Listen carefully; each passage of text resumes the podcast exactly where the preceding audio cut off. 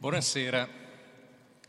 José Mourinho, una volta uscito dagli eh, spogliatoi dopo una partita, sorprese i giornalisti e chiese loro, avete mai letto Hegel? Perché Hegel diceva la verità è nel suo intero. Chiaramente l'allenatore portoghese eh, riferiva una frase del celebre filosofo applicandola al calcio e più di recente Antonio Conte spiegava così, il calcio è un mix, arte e scienza insieme, le conoscenze e il talento sono entrambi centrali.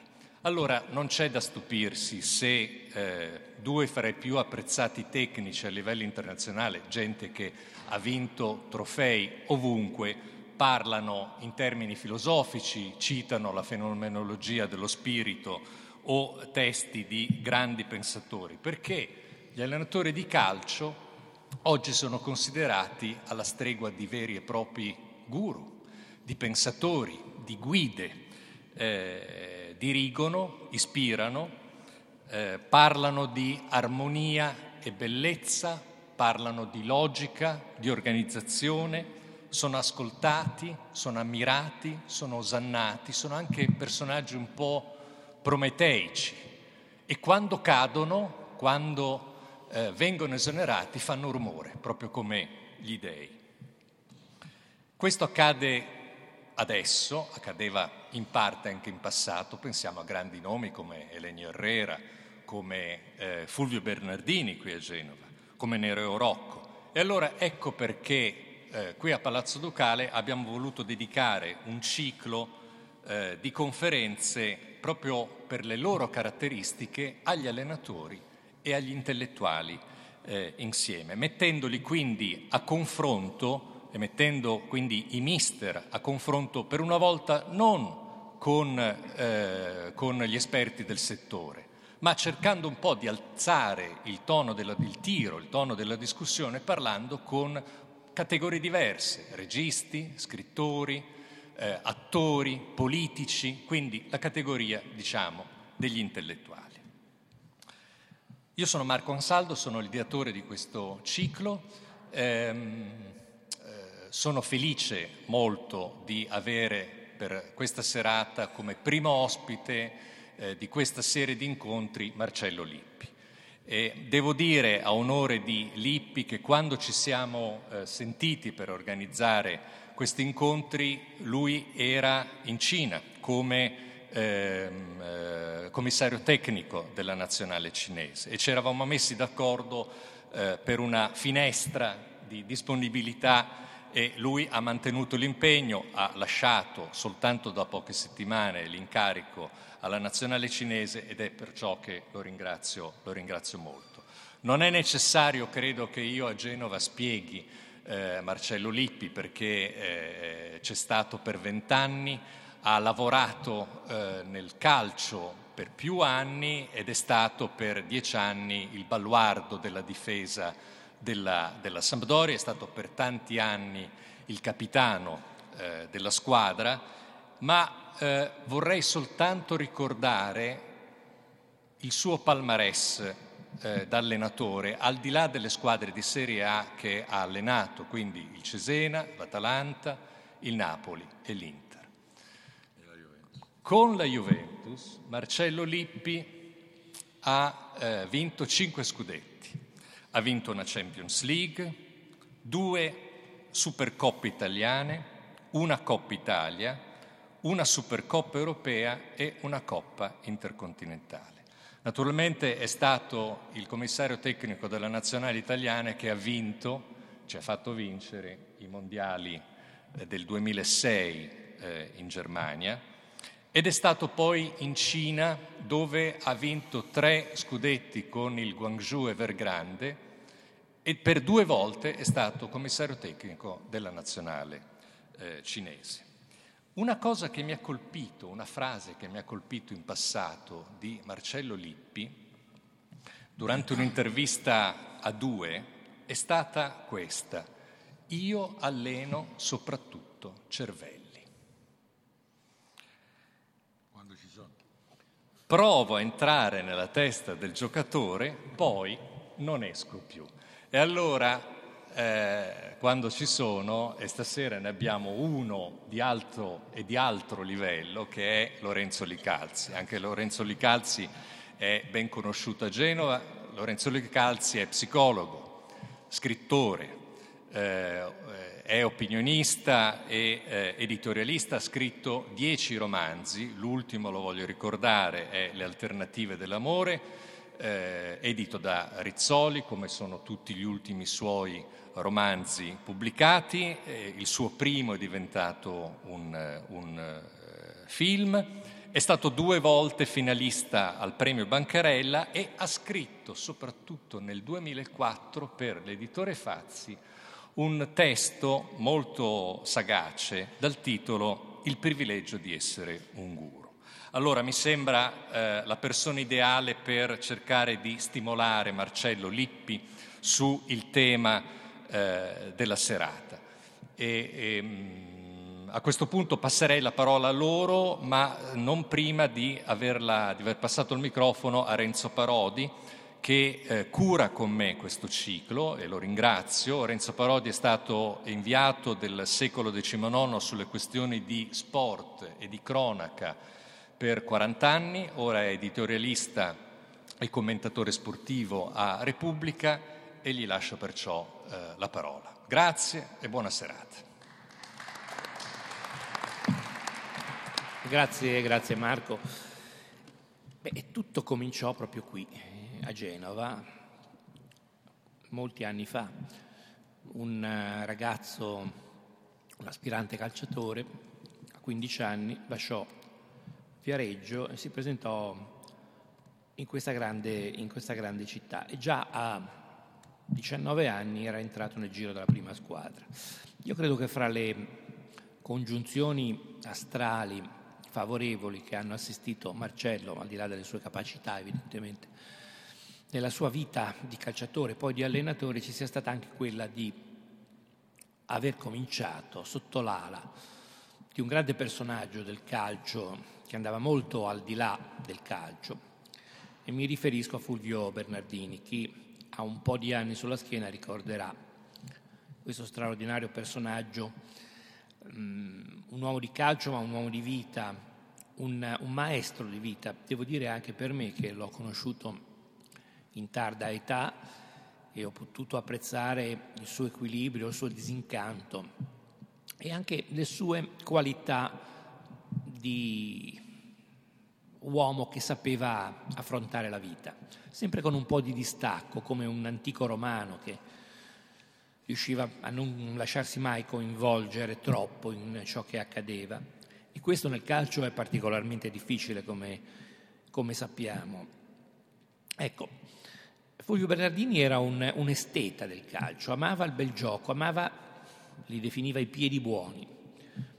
Non che qui alla Sampdoria i piedi buoni all'epoca abbondassero, ma la sua filosofia di vita e di calcio era che soltanto il bello potesse essere il tramite per raggiungere degli obiettivi.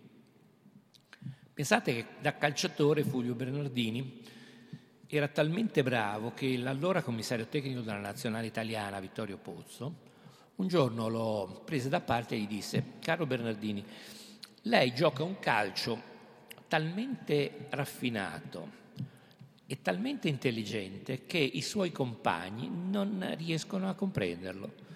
E quindi con eh, un certo rammarico e anche a malincuore devo dirle che io non posso più convocarla. Notate che Bernardini esordi nazionale giovanissimo, collezionò alla fine solo 26 presenze e il suo nome non figura nell'albo d'oro della nazionale italiana che conquistò i mondiali del 1934 e 1938. Ecco, Bernardini accettò questa decisione che era peraltro anche suggerita da criteri geopolitici. Pozzo era un piemontese e privilegiava i giocatori di Torino e Juventus con qualche innesto saltuario dalle squadre milanesi. E però restò fedele sempre alla propria filosofia, il bel calcio, la capacità di divertire lo spettatore erano il mezzo necessario per raggiungere i risultati. E credo che questo abbia influenzato la carriera di giocatore e poi quella di allenatore di Marcello, perché evidentemente di fronte ad un uomo così carismatico e così capace di entrare come poi ha fatto lui stesso nella testa dei giocatori, perché questa è la chiave, eh, questa lezione appresa in giovane età, Marcello se la sia portata appresso anche negli anni successivi. Quindi gli vorrei chiedere, per aprire la discussione che poi Lorenzo Licalzi condurrà, gli vorrei chiedere quanto ha influito questa frequentazione nella sua formazione di giocatore, soprattutto di allenatore. Buonasera a tutti. Eh, Bernardini è stato il, il, primo allenatore che ho avuto, quello che aveva fatto esordire in Serie A, aveva una grande simpatia nei miei confronti, diceva che, somiglia, che somigliavo a, a, Franco Janic, il, il, giocatore che lui aveva avuto nel Bologna. E, eh, era sorprendente la, la, l'intelligenza, la, la, cultura di questa persona. Pensate che era l'unico allenatore in Serie A laureato in economia e commercio. E, e a me ha sempre impressionato la, la personalità di questa persona. Aveva una grandissima dote lui, sapeva imporre la, la, la, propria personalità, però senza annullare quella degli altri, che è una grande dote per chi, chi guida un gruppo di persone, una squadra o un qualsiasi gruppo di, di lavoro. Amava il bel gioco, come hai ricordato te, ama, però io voglio ricordare che in quegli anni lì la Sandoria, purtroppo come adesso, lottava per non retrocedere e, e, e a volte riuscivamo a salvarci, a volte no, però giocavamo un calcio anche concreto, perché la bellezza, poi avremo modo di entrare nell'argomento, la bellezza eh, no, non può essere fine a se stessa. È chiaro, è evidente che più si gioca bene a calcio e più aumentano le probabilità di poter fare dei risultati ma eh, bisogna eh, essere concreti anche nel calcio, gestire le squadre, creare delle squadre che abbiano voglia di giocare, di proporsi, di giocare in maniera offensiva, ma di pensare a tutte le fasi del gioco, perché altrimenti eh, si può giocare bene, però non vengono i risultati, che sono la cosa più importante. E perciò più che altro è stato sempre un punto di riferimento. Per... Non ho mai pensato di arrivare alla sua altezza, ma ho sempre pensato a, a quello che mi suscitava una persona come Bernardini, e cioè questa grande personalità che, che, che, che riusciva, lui riusciva a entrare nella testa delle persone con, con grande saggezza. Lorenzo, Lorenzo allora, a te. Eh, allora, il tema di, della serata appunto è cercare di capire cos'è la bellezza del calcio Ora, eh, effettivamente, eh, dopo eh, aver, avere negli occhi, aver visto eh, Parma, Sandoria-Parma, e dobbiamo fare un triplo salto mortale per parlare di bellezza, perché è stata eh, effettivamente una partita, e quindi noi, io ho negli occhi quella partita lì e mi, mi risulta un po' difficile parlare di bellezza, però scherzi a parte, intanto cerchiamo di capire, concedetemi questo prima di chiedere a Marcello il suo concetto di bellezza e il suo concetto di bellezza nel calcio, cercare di capire che cos'è la bellezza come concetto in sé. Intanto bisognerebbe capire se la bellezza è un valore relativo o un valore assoluto.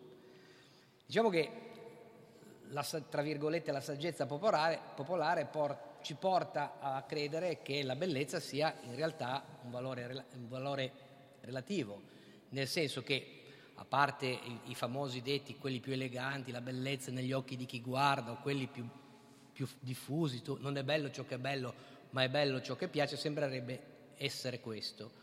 In realtà questo detto qua, non è bello ciò che è bello, ma è bello ciò che piace, dovrebbe essere completato dicendo ma piace ciò che è bello, perché la bellezza risponde a dei canoni assolutamente precisi,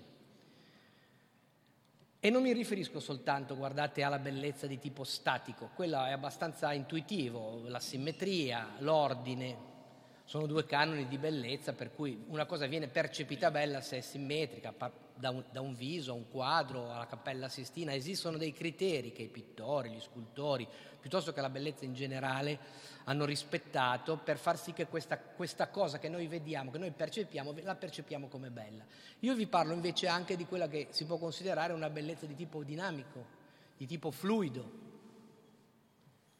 Il calcio, per esempio, è un esempio, se parliamo di calcio, di bellezza in questo senso. Addirittura poi vedremo se riusciremo a parlare di, di un concetto più, ancora più ampio, che è un concetto quasi animistico della bellezza, in cui entrano tan, tante situazioni, non soltanto la partita in sé. E quindi questo tipo di bellezza risponde comunque a un canone fondamentale, che è il canone dell'armonia alla bellezza è deputato il compito di rendere armonico, di mettere, diciamo, inserire in unità armonica il, il, il, caos intrinseco della realtà. La realtà di per sé è caotica, laddove c'è il bello, questa, questa caoticità del, del, della realtà diventa armonica. Ecco, l'armonia è il concetto fondamentale che deve perseguire la bellezza. Platone diceva che la bellezza è lo splendore del vero. Ma quando è che il vero splende veramente? Splende quando c'è armonia. L'esempio più classico di bellezza che noi abbiamo sotto gli occhi è il nostro universo.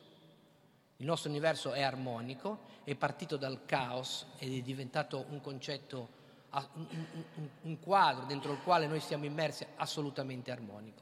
Ma la, la, bellezza però non basta questo, secondo me, e poi lo chiederò e ne, ne parleremo con Marcello perché ci sia lo scintillio della bellezza, quel momento nei momenti, diciamo così, che ci, ti, ti, fa veramente considerare, vedere, percepire una questione come bella, ci vuole, a mio giudizio, una, un, diciamo, un, elemento in qualche modo disarmonico all'interno di questa bellezza, che tuttavia è perfettamente integrato alla, alla, all'armonia generale.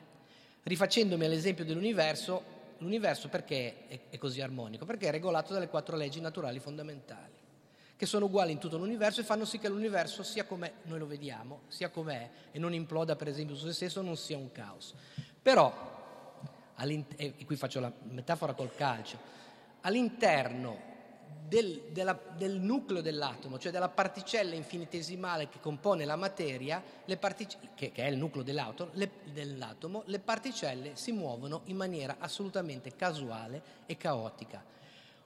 È geniale per certi versi. E questa casualità all'interno dell'armonia generale provoca quello scintillio che è la bellezza dell'universo.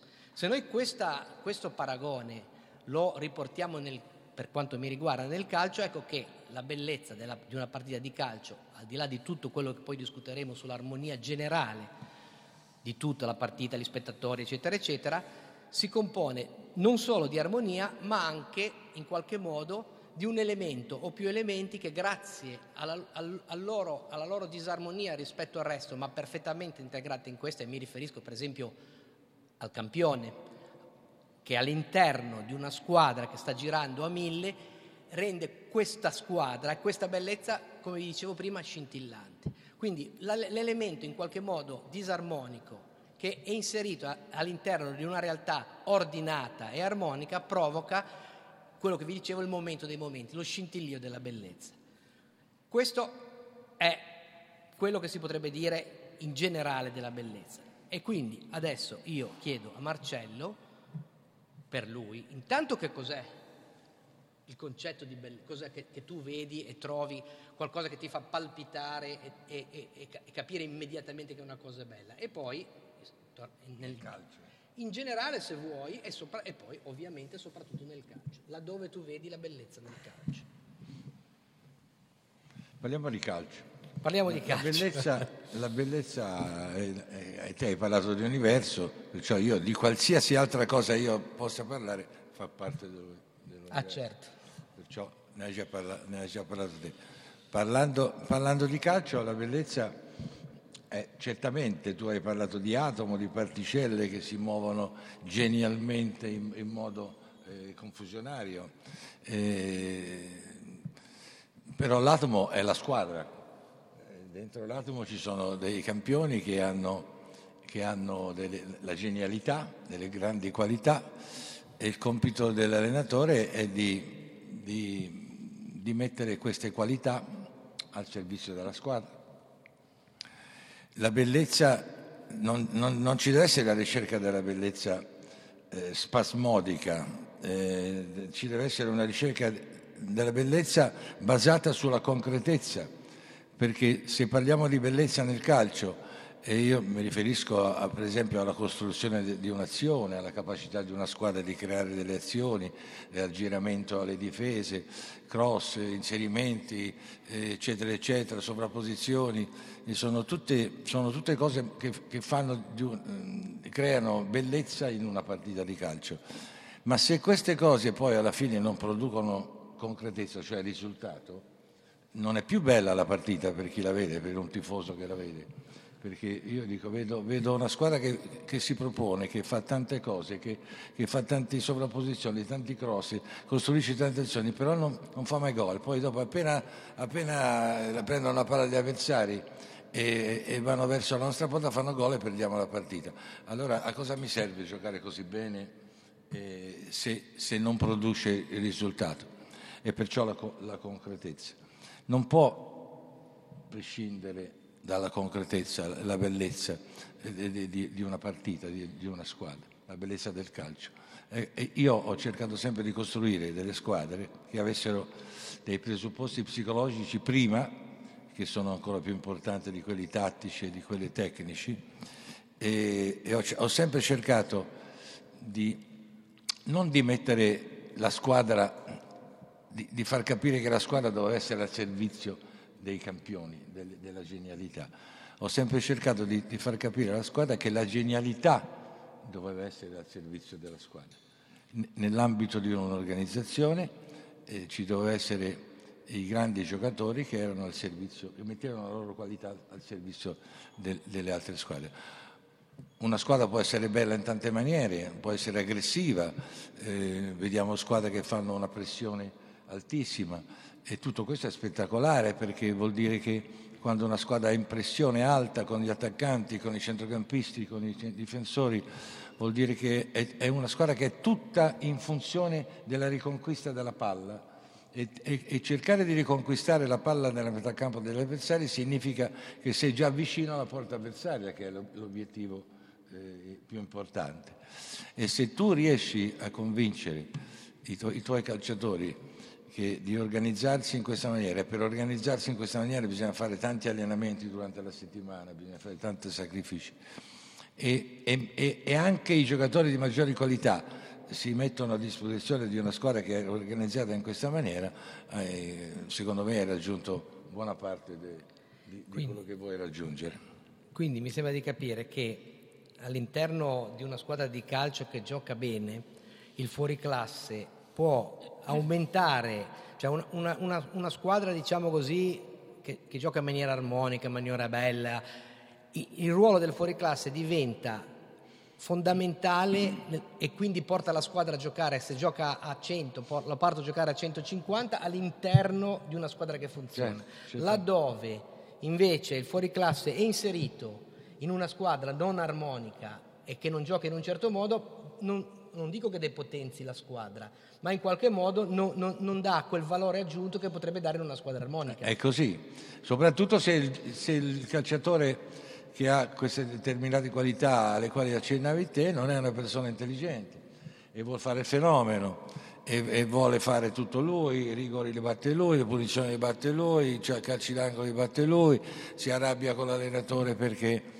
viene sostituito a dieci minuti dalla fine, oppure manda a quel paese l'arbitro e prende giornata di squalifica. A quel punto lì eh, la, squadra, la potenzialità della squadra eh, viene a scemare. Certo.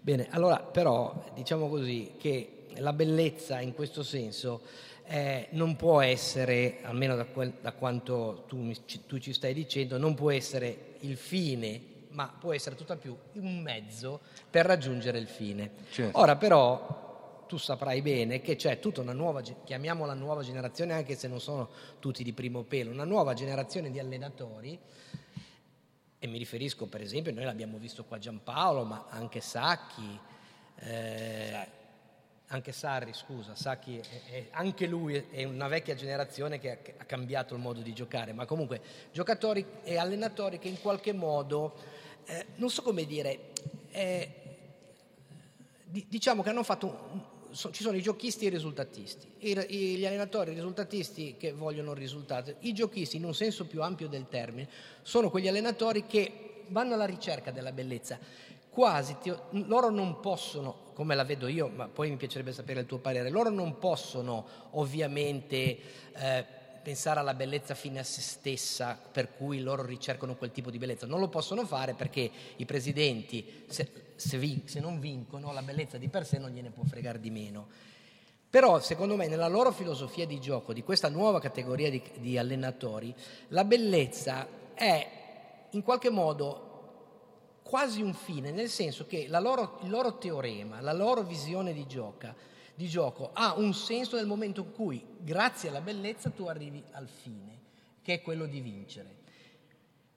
E quindi eh, devono giocare bene perché sennò, come dire, crolla il loro sistema di gioco, perché la bellezza diventa quasi prioritaria, perché loro pensano grazie a questo io vinco e non possono non vincere secondo loro, perché questa è la loro modalità di gioco. E poi invece esistono allenatori come te, come ci hai insegnato, che riescono a essere a mediare tra quello che può essere la tattica o anche la bellezza e quello che può essere invece la ricerca di un risultato, di una finalizzazione. Ora, questo, questa nuova, il calcio sta cambiando, sta cambiando, si vede, questa nuova generazione di allenatori che pre- prediligono appunto il gioco d'insieme, la filosofia, la tattica estremizzata nel calcio, eh, come, li, come, li, come, li, vedi rispetto diciamo, alla vedo, vostra generazione? Li vedo, li, li, li stimo e li rispetto, eh, però ricordo loro che ci sono dei grandi allenatori che hanno, che hanno giocato dei periodi, il calcio è fatto di cicli, no? le grandi squadre tutte hanno vissuto dei cicli importanti, poi dopo finiscono e i cicli perché sono importanti? Anche perché hanno dei grandi allenatori, ma soprattutto perché in questi cicli giocano dei grandissimi calciatori. Poi dopo le squadre sono capaci di rinnovarsi, poi magari siccome si è creata una certa mentalità importante e allora magari anche se non riescono a rinnovarsi con altrettanti grandissimi giocatori, però rimane una mentalità importante, perciò con la, con la mentalità vincente, con l'organizzazione di gioco, riescono a continuare a vincere anche se magari sono meno spettacolari di, quello che sono stati in, nel ciclo passato. Cioè non è, non è, che c'è una bellezza, una spettacolarità che è possibile fare sempre, con tutte le squadre, con tutti i periodi che tu, che tu alleni. Ci sono degli allenatori che hanno vissuto dei cicli importanti e poi dopo andando in altre squadre non sono riusciti eppure erano gli stessi allenatori, facevano le stesse metodologie di allenamento, andavano alla ricerca costantemente, sempre, di fare un calcio bello, però in certi momenti era vincente, in altri momenti no. Perché? Perché non dipendeva da quello che loro insegnavano, dipendeva dalla qualità dei giocatori che, che allenavano, che avevano a disposizione. Ecco che cosa intendo dire. E adesso eh, ci sono degli allenatori che hanno e così, eh, anche se non si parla di allenatori vincenti, di allenatori che fanno un, certo tipo di calcio, bello, spettacolare da vedere, ottengono dei buoni risultati, poi dopo cambiano squadra, vanno a un'altra squadra e, ries- e, dopo tre mesi, quattro mesi vengono esonerati perché non riescono a fare gli stessi risultati. Ho capito, però quello che io voglio cercare di, di capire eh, riguarda la bellezza. Noi prendiamo per esempio, allora, ti faccio un esempio se la bellezza ha un valore reale in sé e in qualche modo anche nella storia del calcio mi pare che un po' slegata dai risultati questo valore della bellezza si possa ritrovare nel senso tu immagini ricord, ti ricorderai lo saprai conoscerai noi tutti abbiamo l'immagine dell'Olanda di Cruyff sì. allora l'Olanda di Cruyff alla fine era nell'immaginario collettivo lui, lei ha fatto, due, ha fatto due finali di mondiali con l'Argentina e con la Germania. Contro due squadre, sì, prima sì, la, di Kempes e di Beckenbauer, due squadre fortissime. Ora, alla fine però, nell'immaginario nostro, cosa, eh, per capire cosa conta alla fine, è rimasta quel tipo di Olanda là, che alla fine non è stata un'Olanda vincente ma ha espresso la bellezza ai suoi massimi Certo. termini o è rimasta quella Germania là che ha vinto i mondiali? Lei li ha vinti i mondiali la, la Germania, ma noi è dell'Olanda che ci ricordiamo. Per questo che ti- io voglio cercare di capire se forse alla fine... Ma te ti- scusa, tu Eh. ti ricordi dell'Olanda non perché ha giocato benissimo, però ha perso le due finali. perché ha giocato Ti bene. ricordi dell'Olanda perché ha giocato benissimo? Perché? Perché, in quel periodo ha avuto de- un quantitativo di giocatori dei fuori classe che erano Cruyff, che erano tutti gli altri e c'erano dei difensori che potevano in, in tutte le squadre italiane potevano fare benissimo i trequartisti da tanto che erano bravi, erano tutti dei fuori classe. Una volta finiti quei campioni lì e ha, ha continuato ad avere l'Olanda lì, certo. un livello di gioco importante. Ma senza quelli... Ma senza quelli non ha mai riuscito e neanche con quelli ha vinto il mondiale, ha vinto Certo. l'europeo. Ecco cosa ti, ti voglio dire. E ci, ci sono, eh, non può essere la, la- bellezza fine a se stessa se, se- se non, se non ci sono dei risultati. E poi ti voglio dire un'altra cosa. Io ho allenato la Juventus per, per- per otto anni. Guarda che eh, la Juventus che allenavo io gio- giocava bene. eh. Giocava bene, faceva pre- pressione altissima, eh, eh, ha avuto grandi giocatori, c'era grande qualità, eh, giocava un bellissimo calcio. Eh, abbiamo vinto tantissimo, abbiamo, abbiamo fatto... Cioè io non andavo alla ricerca del bel gioco soltanto per far vedere bel gioco, andavo alla ricerca del bel gioco perché, perché pensavo che in, in quel- in que- in quella maniera io potevo vincere, io volevo vincere e perché avevo una squadra che poteva vincere e non me ne fregava niente di giocare benissimo ma senza Veniva vincere. da sé, tu Veniva dici, da veniva da sé. Sì, e però, na- e questo è il mio- la mia domanda nasceva proprio dal fatto che adesso forse qualcosa è un po' cambiato. Cioè io credo, ecco, immagino di avere, invece di avere te qua, aver, aver fatto la stessa domanda per dire, noi lo abbiamo conosciuto bene a Giampaolo. Ecco, Giampaolo, secondo me, per quanto evidentemente persegui- persegue il risultato, non può fare diversamente, però esiste, quello che mi chiedevo, esiste secondo te una, una generazione di, di- Certo che che invece non, non la pensa così, che pensa, Certo. non, non- non- prende la bellezza di per sé come... Ma la penserà così. però non funziona Ma- secondo magari la, la penserà in futuro, dico così. Mm. Eh, per- è, è giusto che un allenatore crede in un certo tipo di lavoro, crede in un certo tipo di gioco, crede in una certa cultura calcistica e voglia insegnare quella. È giusto. E lo fa in una squadra, due, tre, quattro, cinque anni e poi dopo cambia squadra, va in un'altra squadra e, e continua a farlo con quest'altra squadra. Però deve, deve capire questo allenatore, in generale, io non mi riferisco a Giampaolo. Certo, io ho fatto il citato generale, lui perché lo conosciamo Deve capire questo allenatore che la prima cosa che deve fare, prima di cominciare la stagione e, e apprestarsi a ripetere tutta la metodologia di lavoro che lui vuole fare sul campo per far giocare la sua squadra in una certa maniera. Ce l'ho i giocatori adatti per giocare in questa maniera oppure non ce li ho? Me li ha comprati la società i giocatori adatti a giocare in questa maniera oppure no? Certo. Perché se non ce li ho, io che faccio questo mestiere, non posso vivere una carriera pensando a giocare bene e basta. Certo. Devo pensare a, a fare una carriera, a costruire delle squadre che cerchino di sfruttare le caratteristiche dei grandi giocatori che sono diverse da altri. Io ho avuto tantissimi giocatori fortissimi, ho fatto otto anni alla Juventus, ho, cambiato tantissimi giocatori. E ogni anno siamo stati competitivi perché abbiamo, cambiato modo di giocare, perché una volta c'era Zidane, una volta dopo c'era Del Piero, un'altra volta dopo c'era Deschamps, c'era Paolo Sosa, c'era altri. E, e- e ho, e ho sempre cambiato, ma non voglio neanche parlare di me, parlo in, in generale. La bellezza è un qualcosa di... di- è, un, è un po' troppo facile paragonare la bellezza del calcio alla, alla bellezza dell'universo. È, è un po', è un po' troppo facile. Eh, io come ho fatto questo lavoro fino adesso, può darsi che lo farò ancora, non lo so, può darsi di sì, può darsi di no. E, e- e continuerò sempre comunque a cercare di costruire delle squadre che siano compatte, unite, dove tutti vogliono mettere la propria qualità al servizio degli altri, dove i grandi giocatori mettono le loro qualità al servizio degli altri, dove, dove ci sono dei leader che non sono galli nel pollaio, sono leader. E i leader nascono nella quotidianità del lavoro, non lo decide nessuno chi è il leader. Ogni giorno durante, nello spogliatoio, durante il lavoro, nasce il leader che può essere di vari tipi, di, di, di, tipo carismatico, di tipo tecnico, di tipo personalità. Io ne ho avuti di tutti i tipi. E avercene di, i, i, galli nel pollaio sono un'altra cosa, eh, avercene di leader. E ogni volta che l'allenatore ha questo tipo di giocatori deve, deve capire se può fare un certo tipo di calcio spettacolare, se, se, questo tipo di giocatori gli possono permettere di fare un certo tipo di calcio spettacolare e se questo certo tipo di calcio spettacolare può essere anche vincente.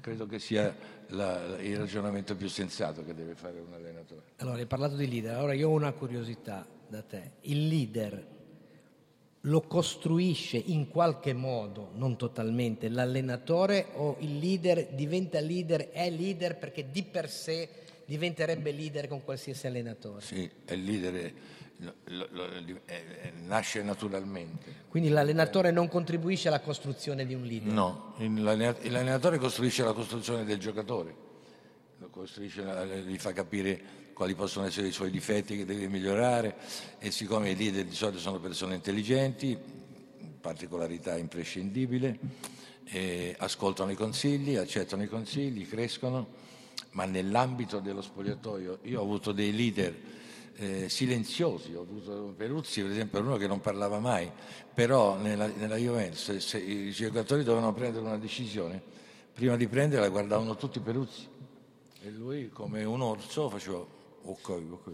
E, e, e, questa è una cosa meravigliosa, quindi questa è una cosa che rimane in qualche modo all'interno, cioè non passa questa cosa, perché noi abbiamo nel nostro immaginario il leader che sì, d'accordo, eh, potrebbe essere un, leader potrebbe essere un grande giocatore, un fuoriclasse, o potrebbe essere un giocatore di, di, di, di grinta, mi, posso pensare a Gattuso per esempio. Ma ti faccio un esempio, guarda, eh. Cannavaro.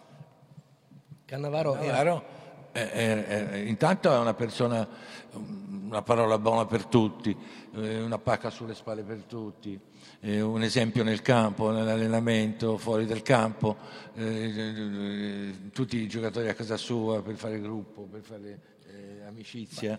E poi, poi, arriva in nazionale, arriva al mondiale, vince il mondiale. Cannavaro non si può dire che sia un fuoriclasse no, certo. tec- dal punto di vista tecnico, però Cannavaro ha vinto in quell'anno lì, oltre a vincere il mondiale ha vinto il FIFA World Play, Player che viene premiato da tut, votato da tutti i CT di tutte le nazionali del mondo e da tutti i capitani delle nazionali del mondo, perciò non c'è giuria più importante di questa. E poi ha vinto il pallone d'oro, Cannavaro. E non è che si può dire che Cannavaro sia uno che sì. calcia la palla certo. in maniera raffinata o, o, altro. E quindi, allora, mi sembra di capire, intanto che il leader non è, uno è leader anche se non è un fuoriclasse. Certamente, certamente, certamente. Il leader è uno che fa squadra, che quindi, e che ha comunque un carisma particolare, ma il leader deve avere anche un'integrità morale? Cioè il leader di per sé deve essere anche un, all'interno dello spogliatoio un esempio di Io ho già capito dove vuoi arrivare te, te vuoi, vuoi arrivare a, a, Diego Maradona. Fantastico. Ma guarda che è forte, devi, devi, devi arrivare eh, a portarti lì. Vuoi portarmi lì? Allora, io ho allenato Napoli, il Napoli, nel 92-93 e prima di me ci aveva giocato Maradona. Te non hai idea di, di quanto Napoli amasse Maradona. E probabilmente il grande amore che aveva Napoli per Maradona non è, non è, che gli abbia fatto tanto bene a lui, perché gli ha permesso di fare tanti errori che probabilmente, o forse no, chi lo sa, gli avrebbero cambiato la vita. Però tutta Napoli amava, ma lui era, lui era un leader tecnico, perché lui era un leader che magari durante la settimana non si allenava mai, però la domenica andava in campo, faceva due o tre gol o dava tre o quattro palle gol e la squadra vinceva e il Napoli ha vinto i campionati perché c'era Maradona, non perché c'erano gli altri. E poi anche per un altro motivo era amato da tutti Maradona, perché dovunque il Napoli andasse a fare una tournée pagata in Arabia, nei paesi arabi o in Africa, dunque, eh, c'erano soldi per tutti, perché Maradona diceva se non date 100.000 lire anche al massaggiatore, se non date 100.000 lire anche al fisioterapista, se non date 100.000 lire anche al magazziniere, io non vengo. E perciò capisci che l'amavano tutti, cioè. era amato per tutti. Ecco, lui era un leader, come ti dicevo prima, ci sono diversi tipi di leader. Per esempio, scusa, tu hai annellato una serie di grandissimi giocatori, penso a Del Piero, penso a Baggio, penso a Zinedine Zidane, penso a Ronaldo. Ecco, questi, di questi nomi che ti ho fatto, qual è quello che impersonifica meglio la, la personalità e le caratteristiche del leader? Se ce n'è uno di questi, perché poi... Ma erano tutti leader questi qua, eh, perché alcuni leader tecnici e altri i leader, i leader eh, come personalità tipo Ferrara, tipo Montero, tipo Buffon, tipo questi giocatori. Questi sono, sono leader, sono, sono... Eh, Zinedine Zidane era un giocatore che, eh, era talmente bravo, ma talmente bravo tecnicamente che noi, voi l'avete visto giocare tutti alla televisione o alla, o alla domenica qui a, al Ferraris contro il Genoa alla Sandoria, ma noi lo vedevamo in allenamento, faceva delle cose, noi ci mettevamo a ridere da tanto che era bravo, diciamo, ma guarda questo che cosa, che cosa, è capace di fare. No?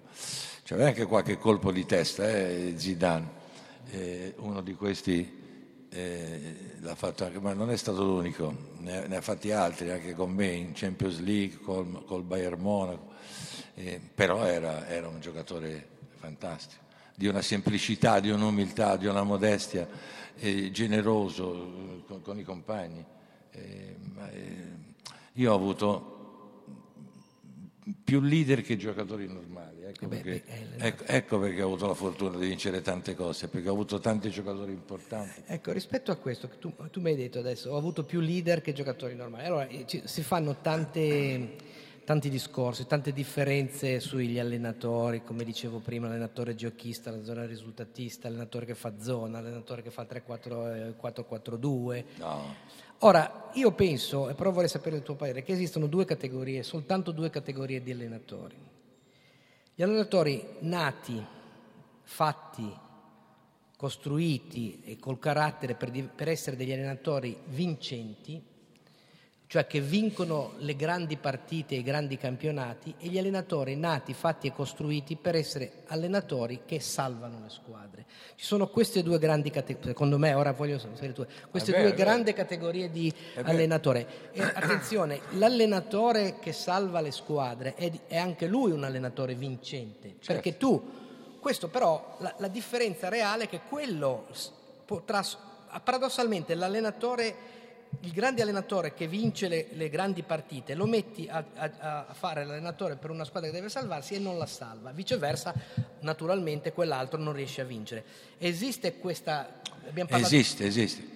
È, è proprio così, nel senso che hai detto te. Esiste per esempio, eh, succede molto, molto frequentemente nel calcio che in certi momenti della stagione una squadra non sta andando bene e, e i presidenti cambiano, cambiano allenatore, vogliono salvarsi, allora c'è un momento che la squadra non si sta esprimendo, non c'è grande personalità in questa squadra, non c'è grande grinta, non c'è grande determinazione, sufficiente grinta, sufficiente determinazione per salvarsi e allora prendono degli allenatori che hanno questo tipo di caratteristiche, no?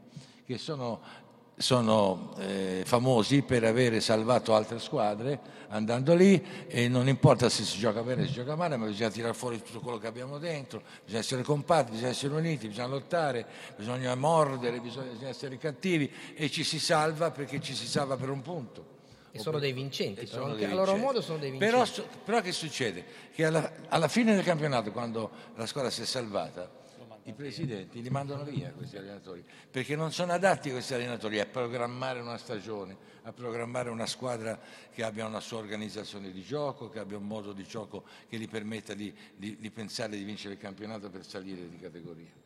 E, e, e, l'anno prossimo gli allenatori vanno a casa e aspettano che un'altra squadra stia andando male perché vengano richiamati per salvare la squadra. È verissimo. È così. Senti, ritornando un attimo invece un attimo un'altra incursione nel, nel, nel, gioco e nella bellezza del gioco.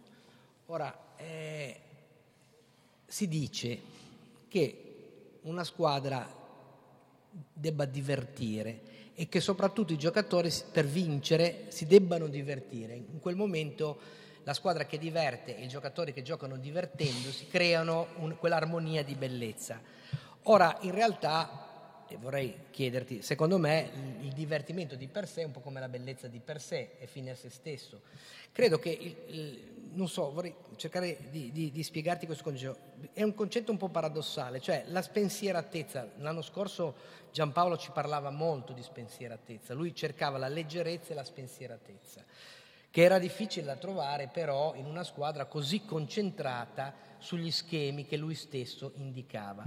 Allora io credo che eh, la spensieratezza sia importante, il divertimento sia importante, ma ci deve essere scusami il, il, termine contrastante, ma una, una, seria spensieratezza. Il giocatore stesso. Ma non deve... era sbagliato quello che, eh, che, che cercava di, di, spiegarti Giampaolo. Lui in, inseguiva una organizzazione di gioco?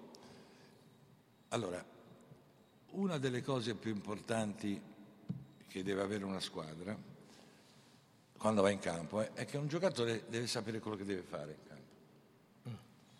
Un giocatore deve sapere, va in campo, sa quello che deve fare, sia lui singolarmente, sia inserito in un reparto e sapere quello che tu devi fare in campo sia singolarmente sia inserito in un reparto, non può non darti serenità, non darti sicurezza, non darti spensieratezza. Ecco certo, cosa inseguiva lui. Lui inseguiva nel contesto di un'organizzazione, ecco perché ripeteva uh, all'infinito, all'infinito eh, perché gli schemi, eh, prima di diventare automatismi, devi ripeterli tantissime volte nel campo. Non è che basta scrivere la lavagna, allora giochiamo così oggi, andiamo in campo come tanti fanno, non è così che funziona. Devi allenarti, devi fare delle esercitazioni, devi fare fino a che non diventano automatismi. Una volta diventati automatismi è chiaro e evidente che io faccio, insegno degli automatismi e qui torniamo al mio di discorso. Io insegno degli automatismi ai miei giocatori, schemi, esercitazioni tecnico-tattiche, le faccio prima lentamente, poi sempre maggior, con maggiore velocità. Se io non sono bravo tecnicamente, più faccio velocemente questi schemi e più aumenta la percentuale di errori. Certo. Più bravo sono e più diminuisce la percentuale di errori. Allora, automatismi, tecnica buona, qualità buona, spensieratezza, serenità, gioca bene per forza una squadra. E quindi bellezza. E quindi bellezza. Senti, adesso eh, entriamo in un campo che secondo me eh, è il tuo campo, cioè nel senso che per da... Perché fino adesso... No, no, nel tuo campo nel, nel senso che qui c'è, a mio parere, io poi ti sto dicendo, l'eccellenza... È chiaro che un allenatore come Marcello Lippi no, ha vinto tutto, ha vinto tutto. Ah, adesso entriamo nel tuo campo. Nel tuo campo nel senso che il tuo campo cioè se tu sei diventato Marcello Lippi, è ovviamente grazie alle tue capacità tattiche di allenatore, ma l'espressione massima del tuo essere allenatore è nella psicologia di gruppo. Io credo che tu abbia veramente, e questo io me lo ricordo da fuori, mi ricordo come, come sei riuscito a sfruttare addirittura la contrarietà della stampa e come io poi, sai, prendo dei caffè la mattina ogni tanto con Narciso, eh, Narciso Pezzotti, e, lui mi racconta, lui, lui, è la mia fonte, è la mia talpa. E mi, mi, quando parliamo di te, e ultimamente abbiamo parlato spesso di te, mi racconta proprio di come tu, la, la, tu, tu sei uno specialista, un, un, genio nella gestione del gruppo. Lui mi diceva, ma guarda, era incredibile perché lui riusciva a essere anche lì, questa grande la difficoltà tra, dell'allenatore tra essere, diciamo, eh, padre o amico, eh, essere eh, maestro e l'altro è allievo, però lui, lui, era capace di raccontarti delle barzellette, far ridere i giocatori, teneva, li teneva vicini, nello, nello, stesso tempo li teneva distanti. E questo, dicevo, al di là del carisma che gli deriva, perché io ti sto parlando del... aveva carisma, poi però proprio era una gestione della psicologia di gruppo. Ecco, io voglio sapere, visto che io sono uno psicologo e mi interessa un po' di psicologia di gruppo, mi piacerebbe sapere quali sono le caratteristiche tue o in generale di un allenatore per gestire uno spogliatoio, per gestire un gruppo e come funziona questa cosa nel rapporto tra allenatore e calciatore, Ma eccetera. È una cosa personale, assolutamente personale. Eh, allora, io ti posso dire una cosa della quale sono profondamente convinto, e cioè questa. Allora, prima di tutto eh, è chiaro, evidente, che chi allena la Juventus, il Milan, l'Inter, il Real Madrid, il Barcellona, non può non essere competente dal punto di vista calcistico. No? Certo. Poi ci sarà chi è un po' più competente o un pochino meno, ma tutti gli allenatori che allenano, vengono scelti per allenare queste squadre, si presume che abbiano una competenza sufficiente. Ma non si vince per quello. Quello che voglio cercare di farti capire io è che, è che fa, e cerco sempre di far capire, per esempio quando vado a parlare a Coverciano dovunque si fanno corsi allenatori, ai futuri allenatori, ho detto levatevi dalla testa che si vince perché si fa meglio il fuorigioco, il pressing o i raddoppi di marcature. Vince chi riesce a entrare nella testa dei, dei calciatori, che riesce a entrare nella testa delle persone, chi riesce a far capire ai grandi giocatori se ce li ha, perché intanto si vince perché si hanno i grandi calciatori, ma se sei in una grande squadra è chiaro che ci sono tanti grandi calciatori. E se ti riesci a far capire a questi grandi calciatori che nessuno può fare il fenomeno, nessuno di noi è forte come tutti noi. Questa è una frase che io ho sempre detto a tutte le mie squadre, da quando ho cominciato ad allenare. Nessuno di noi è forte come tutti noi. Nessuno fa la guerra da solo. Nessuno vince. Te puoi essere bravo finché vuoi, ma la tua, la, la, la tua qualità la devi mettere al servizio della squadra. Se tu riesci a... E per fare questo, eh, lo, un gruppo che abbia queste caratteristiche te lo devi, te lo devi creare te se c'è qualche testa di cavolo è chiaro, evidente che io mm, non, non la mando via subito perché poi alla fine dell'anno i, i, i, i, miei giocatori potrebbero anche venire a dirmi mister Marè ha mandato via all'inizio dell'anno questo giocatore avrebbe potuto darci una mano se, se, se fosse rimasto no? Io prima di tutto mi faccio aiutare dai miei grandi campioni dai miei leader glielo dico datemi una mano a cercare di convincere questa testa di cavolo che che non ci si comporta così in una squadra, in un gruppo. Bisogna fare quello che fanno gli altri, non bisogna fare fenomeni. E, e date, fate, convincetelo che se, se, se non fa lo scemo ci può dare una grande mano. Molto spesso ci riescono, ma se non ci riescono, se non ci riescono, io questo qui lo prendo per un orecchio e lo butto fuori dal, dal mio gruppo, non me lo faccio rovinare il mio non lavoro e quello di altre 30 persone che si comportano seriamente. Questa è sempre stata la mia filosofia. Quando è stata la Juventus nel 1994, io non avevo mai fatto parte di una grande squadra, a parte quella dove c'era nella Sandoria, che era una grandissima squadra negli anni 70. Eh, non avevo mai fatto parte di una grande squadra, non avevo mai allenato una grande squadra. Avevo allenato il Napoli, ma era un po' una nobile decaduta. No? E perciò io ho passato tutta quell'estate lì a, a pensare, dice ora adesso io come mi comporto, che vado alla Juventus e c'è Baggio, c'è Vialli, c'è eh, Kohler, c'è tutta questa gente qua. E, e io quando andai a, il primo giorno che andai in ritiro dissi ma io sai che c'è, io mi comporto mi comporto come mi sono sempre comportato io, li tratto tutti alla stessa maniera. A proposito di questo, vado alla Juventus e c'è Gianluca Vialli che chiede un incontro con me. E io avevo conosciuto Viali negli anni prima, quando lui era alla Sandoria con Mancini, no? con, con, Bersellini, eccetera, eccetera, Pezzotti, e io allenavo la primavera. E loro, lui e Mancini avevano anche giocato una partita con me nella primavera al torneo di Viareggio, alla Coppa Carnevale. E, e perciò avevamo fatto amicizia, eravamo, mi chiedeva le sigarette, e dicevo, ma, ma, non te le compri mai le sigarette? Dice, no, perché non fumo. E allora se non fumi eh, me le chiedi sempre a me. Vabbè, insomma, era, c'era questa simpatia, questa amicizia. No? E vado alla Juve e lui mi chiede di incontrarmi. E allora io faccio organizzare una, un, un, incontro nel, in un, nel salone, nella sala da pranzo della Toro Assicurazioni, che, che era di proprietà del gruppo. E in questa sala da pranzo c'era un tavolo ovale lungo 10 metri. E il cameriere mi fa, come devo apparecchiare? Apparecchi uno qui e uno là in cima, in fondo, in fondo là, no? Arriva Vialli e mi fa, ciao, ciao Marcello, ciao, e come ci mettiamo? Eh, io metto qua te e ti metti là. Come? No, dai, sto scherzando. Sono andato là, ho preso i piatti, li ho portati lì e ci siamo messi a sedere.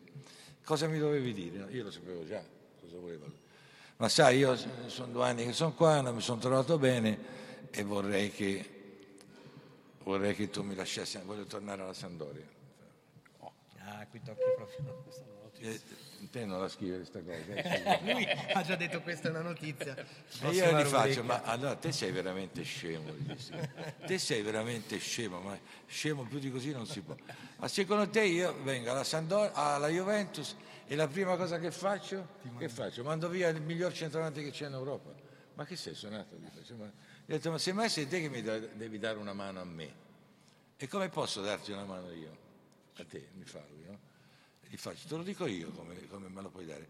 Allora, siccome io ho deciso che mm, tutta l'estate ci ho pensato, ho deciso venendo qua che tratterò tutti alla stessa maniera. Co- co- comincia a metterti i calzini blu come gli altri quando c'è la divisa, anziché quelli rossi perché vuoi fare il fenomeno. Perché comincia a metterti la cravatta non nel taschino ma eh, al collo per fare il fenomeno, comincia a metterti i pantaloni della divisa e non i jeans. Sai perché? Perché sennò io ti dico davanti a tutti Luca, vatti a cambiare, vatti a mettere i calzini, a- e te vuoi fare queste figure davanti a tutti i tuoi compagni, no? Sai cosa fece lui? Mi dette un 5. Lui voleva sentirsi dire questo, voleva sentirsi eh, coinvolto, no? Poi dopo facevamo degli allenamenti, eh, hai visto, ci sono tanti allenatori che quando vogliono brontolare i- dei giocatori non brontolano mai quelli importanti e famosi, no?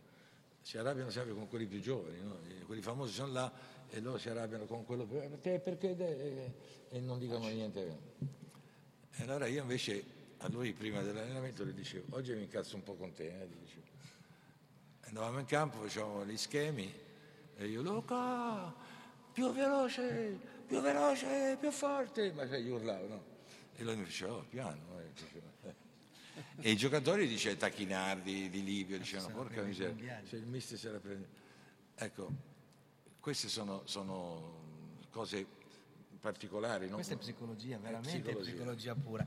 E infatti, scusa, c'è una domanda che ti volevo fare. Allora, i, eh, i poteri, la- l'allenatore ha tal- molti poteri, tanto su- su- sui giocatori. Ora, se- lo so, ti anticipo la risposta, lo so che dipende dai giocatori, ma secondo te, se dovessi scegliere tra, poteri tra due poteri dell'allenatore che sono quello di ricompensa o quello di punizione, Secondo te, nella tua esperienza di allenatore, al di là del fatto che è evidente che ci sono giocatori che è meglio che li punisci meglio- e altri meglio che invece... Qual è dei due poteri e che poi è collegato al fatto di amicizia o di distacco? Diciamo che un po' sono queste due i- i- i- i- le grandi categorie dello spirito. de- Qual è che preferisci? Qual è- secondo te cos'è Non più c'è una differenza proprio nell'altro, sono uguali.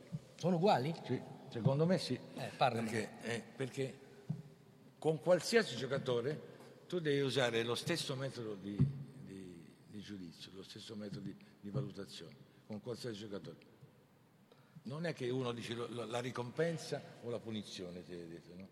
Io posso punire, Tendi a essere un allenatore di punire. ricompensa o di punizione? posso punire o, o- o ricompensare qualsiasi giocatore, in un caso o nell'altro. Quindi non fai differenza tra no. questi due poteri dell'allenatore. Cioè, No. Perché ci sono allenatori che sono più duri e sono più me- meno, come dire, il giocatore gli si riesce a avvicinare di meno e sono molto distaccati, altri giocatori no. che sono più morbidi. No, no, questa, più- questa è una cosa, forse io non ho afferrato bene forse il senso della tua domanda, però allora pa- parliamo prima di tutto e, e ti dico quello che vogliono i, i giocatori dall'allenatore. Sì. I giocatori non vogliono un- né un padre né un fratello maggiore. I, i giocatori vogliono una guida forte, sicura, che è in grado a- a portarli- di portarli a raggiungere un risultato, cioè a vincere. Non gliene frega niente se è simpatico, antipatico, eh, no- non gliene frega niente. Gliene frega- Vogliono una guida forte e sicura. E questa è la cosa più importante. E io, e io i giocatori li tratto sotto il profilo, soprattutto sotto il profilo della punizione, li tratto tutti alla stessa maniera. Anzi, sono più contento quando devo punire un giocatore importante che, non, che quando devo punire un, un giocatore. Sai, sai quando ne ho lasciati per strada io? Quando si parte per l'aeroporto, si va a giocare, ma importanti. Eh? Il pullman parte alle 9 domattina, alle 9.10 non c'è il giocatore, si parte si va all'aeroporto. Anche se, anche se... Anche se non c'è.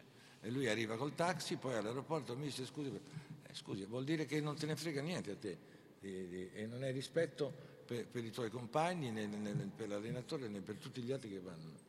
Perché non si può far tardi, eh, eh, può capitare una volta che ti scoppia una gomma, ma telefoni, ti preoccupi di telefonare. Ma sai quante volte ho lasciato Cioè le lasciate a terra? a terra, certo. E poi venivano da- per conto loro col taxi all'aeroporto.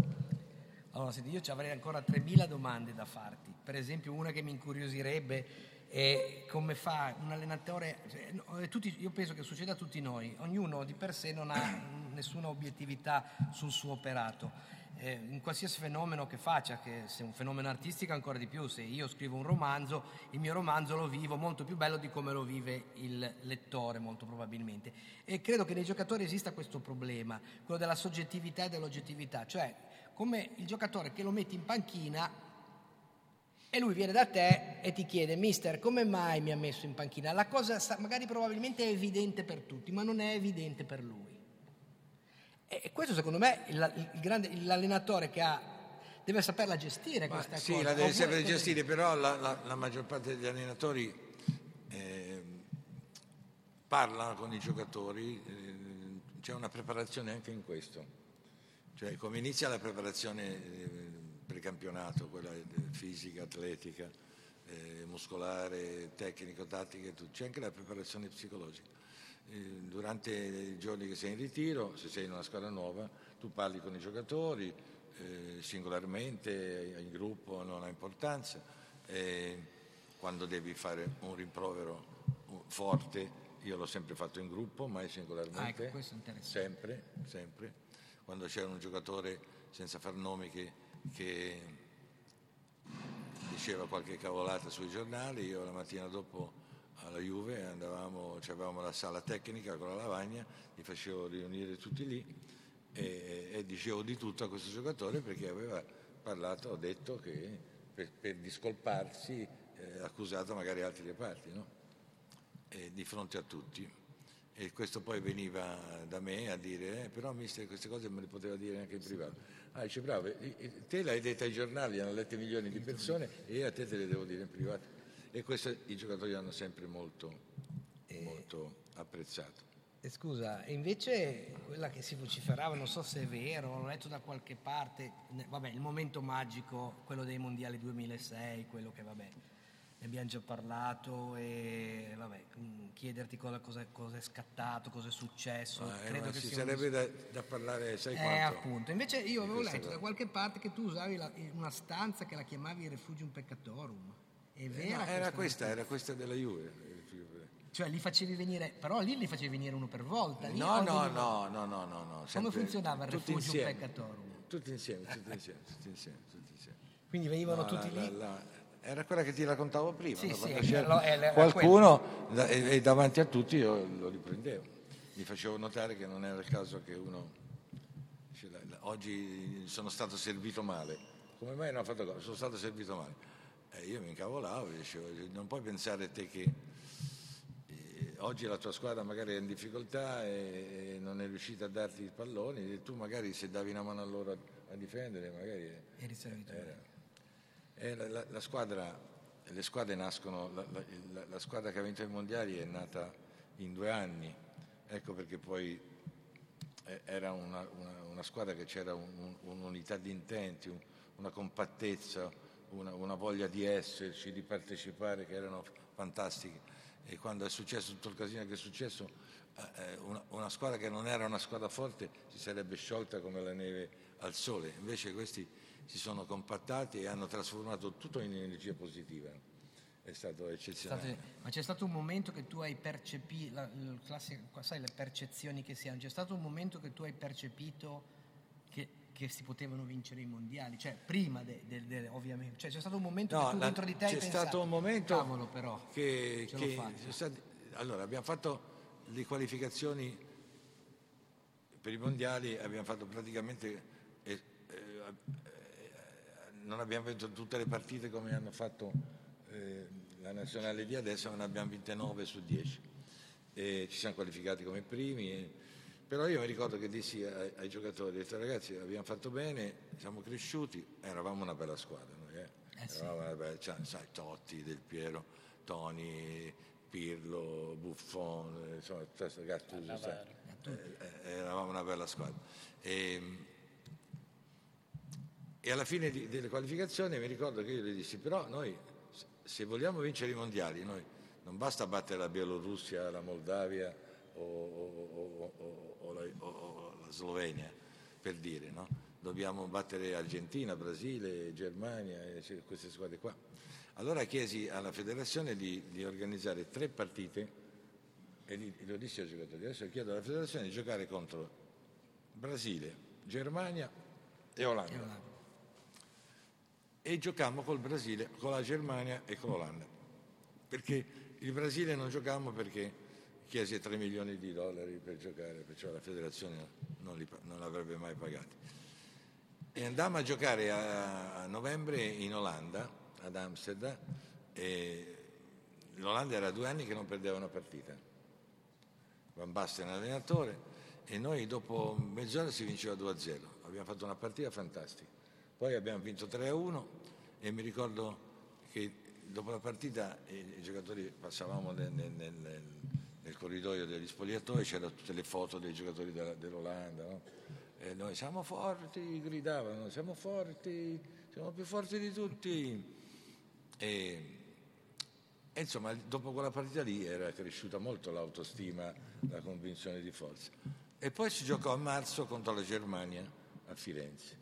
E anche lì dopo mezz'ora si vinceva 3-0, si vinse 4-1, si fece una partita. Ecco, lì eravamo veramente convinti di essere forti. E successe tutto il casino che successe. E senti, invece, vabbè, non c'è una cosa che non posso non chiederti perché di, to- eh, di queste cose ne hai già parlato, però c'è, io voglio capire qualcosa di come hai vissuto al di là del calcio, non, non al di là del calcio, nel senso quello non mi, mi interessa meno, ma il calcio al di là de- delle cose dalla Cina. Io vorrei che mi dicessi qualcosa che ci spiegasse Cina- un po' la Cina, se dobbiamo avere paura dei cinesi, come lo avremo nell'economia, dovremmo averne paura anche nel calcio. Il calcio della Cina è un calcio ovviamente di, di- di- chiamiamolo di serie B rispetto al calcio europeo. Ehm, allora, eh, diciamo che eh, eh, dopo il mondiale vinto, bisogna fare un passo indietro. Certo. Dopo il mondiale vinto, se vi ricordate, avevano rotto molto le scatole anche a me. No? Ho fatto di mio figlio che faceva il procuratore, e io ancora prima che finisse il mondiale avevo già deciso che avrei dato le dimissioni. E perciò dopo il mondiale vinto, coerente con me stesso, come credo di essere sempre stato, do le dimissioni, nonostante tutti i giocatori avrebbero, insomma, andavano da mia moglie a dirgli lo convinca a rimanere, no? però io avevo deciso che mi ero un po' schifato di quello che stava succedendo. Se non ti dimetti ti ammazzo, ti disse Gattuso, è vero? o No, se vai via ti ammazzo. Ah, sì, sì, se vai via Se ti vai via ti ammazzo. Se ti dimetti ti ammazzo. Mi stringe per il co- nel collo e mi dice se vai via ti ammazzo. E, e io rimasi a casa due, due anni e non andai in nessuna squadra, non andai, avevo richieste importanti perché sai, dopo aver vinto il mondiale e dopo aver vinto tutto quello che aveva vinto con la Juventus, le, le richieste importanti c'erano. Però rimasi due anni a casa. E poi dopo, eh, siccome mi sentivo un debito di, di riconoscenza nei confronti di tutti questi ragazzi della federazione, quando la federazione, mi eh, il presidente mi richiamò dopo l'europeo al posto di Donadoni, accettai. E lì ho sbagliato, perché ho sbagliato perché prima perché eh, tornare in una nazionale dopo aver vinto un mondiale e poi ho sbagliato anche perché ho, ho ecceduto nei debiti di riconoscenza, diciamo così, nei confronti di qualche giocatore che, che ero convinto che magari poteva dare, però aveva, evidentemente aveva già dato e lì ho sbagliato. In pratica, e perciò dopo i mondiali dell'Africa abbiamo fatto di nuovo due, una qualificazione ben fatta anche lì e poi in Africa sono andate male le cose e sono stato altri due anni fermo. Perciò io in, in sei anni, dopo i mondiali di Germania, sei anni, due anni di, di, a casa, due anni di nuovo nazionale e due anni dopo di nuovo a casa, sono stato sei anni dove io sarei potuto andare a allenare tutte le migliori squadre europee, inglesi, tedesche, francesi, tutte. E, e invece avevo fatto soltanto due anni di nazionale convintissimo che in Italia non avrei più fatto l'allenatore come non lo farò mai più l'allenatore per, per i motivi che ho già detto prima. Tranne che nella Sandoria, magari. certo. Eh. Il famoso mi Salvatore che citavi prima, no? Mi vennero, a chiamare, mi vennero a chiamare questi signori della Cina e mi fecero, tanto per essere chiari, un'offerta di quelle che non si possono rifiutare e che sarebbe stato un insulto alla miseria. E allora dopo, dopo sei anni ho detto ma sì, andiamo a fare un'esperienza in Cina e sono andato. E poi è risultata un'esperienza molto positiva sotto tutti i punti di vista, economico ma anche della, professionalmente, perché ho conosciuto una realtà completamente diversa, ho cercato di dare una mano Pensate che sono arrivato là il primo anno, nessuna squadra di Serie A aveva il settore giovanile, nessuna squadra. Avevano tutte una seconda squadra, solo una seconda squadra, però composta di giocatori di 25, 26, 27 anni. E io, a forza di rompere le scatole, a forza di parlare forza, con i presidenti, col presidente mio, con i presidenti altri, eh, per farla breve, quando sono venuto via, adesso in Cina ogni squadra ha obbligatoriamente under 18, under 17, under 16, 14, 15, 14, 13. Eh beh, poi... Ed è obbligatorio che giochino in, in prima squadra ogni, ogni, partita due under 23, obbligatorio. Beh, mi pare che ci sia un programma nazionale per C'è la costruzione di 50.000 campi. Sono cresciuti tanto, però sono ancora lontani anni luce. Meno male. alle squadre europee e sudamericane. L'errore che hai fatto tu a ritornare lo fece ai Valcareggi dopo il secondo posto nel 70. E Berzot. Esatto, nel 86. 86. 86 e debito di riconoscenza si può anche capire. Sì, infatti. E però in eh, quel, quel, momento magico, secondo me, quando c'è stato la... secondo me fu una cosa meravigliosa, quando è venuto il presidente che... Xi Jinping. Xi Jinping che scartò, scartò di lato per venirti a dare la mano. Questo al di là del, vabbè, di quello quanto avranno rosicato i vari ministri che erano in fila con lui che viene a stare la mano, questo ti fa capire però che non ti no, conosceva no. tra l'altro. No, no. Qui, co- come, non, c'eravamo cioè, mai, non c'eravamo mai conosciuti. Sono stato tre anni nella, nella, nella scuola di club che abbiamo vinto tre campionati e la Champions League asiatica, che nessuna squadra cinese aveva mai superato i quarti di finale di Champions. E infatti il grande capo del mio club quando arrivai là mi disse ce la faremo in cinque anni a vincere la Champions League? E io gli dissi non lo so, ho detto, però mi deve dare una mano anche lei, no? E come posso? Eh, deve comprare i giocatori più bravi, stranieri, perché i cinesi ce l'abbiamo già e, e l'abbiamo vinta in un anno e mezzo. E lui, il, il, presidente Xi Jinping, ama molto il calcio, gli piace molto, mi mandò i complimenti. No? Poi dopo sono, andato, sono tornato con la nazionale e lui mi mandava sempre i saluti dai ministri vari dello sport con i quali parlavo, ma io lui non l'ho mai conosciuto in Cina. Mai. E però a scartate. Poi dopo che è successo? È successo che lui è venuto in Italia, c'è stato questo incontro, questa visita del capo di Stato in Italia, cinese, e, e lui ha chiesto a, a, Mattarella gli ha chiesto, io siccome non ho mai conosciuto Lippi in Cina, mi farebbe piacere, lo potete invitare, mi farebbe piacere conoscerlo. Allora io sono andato e lui, eh, eravamo seduti io e mia moglie lì nel corridoio dove in fondo avrebbe cantato Andrea Bocelli, il quale anche lui è stato invitato per espressa richiesta della moglie di Xi Jinping perché era, era 30 anni fa, era un soprano lei. E allora eh, lui, eh, quando eh, sono arrivati loro, noi siamo alzati, lui è venuto incontro a me e mi ha stretto la mano e mi ha fatto i complimenti per il lavoro fatto in Cina e poi, e poi mi ha detto, ma ci ritorna in Cina? Eh? E io gli ho dato una pacca sulle spalle e ho detto sì, sì, allora vediamo. Allora questo, questo video qua ha fatto il giro eh sì, della Cina, stato... in Cina, perché lui è, è presidente a vita. Eh? Non schiodano più da lì. No, no. E allora che è successo? Che tornando in Cina lui ha chiamato il ministro ha detto chiamate Lippi che mi ha detto che ritorna. e infatti mi è toccato tornare per questa... E c'erano, c'era Tronchetti Provera, c'era John Elkan, Passera tutti no, Marcello, ma l'unico che ha salutato è stato te. Senti, adesso per concludere un, un, un momento di Lippi Marcello, storia umana.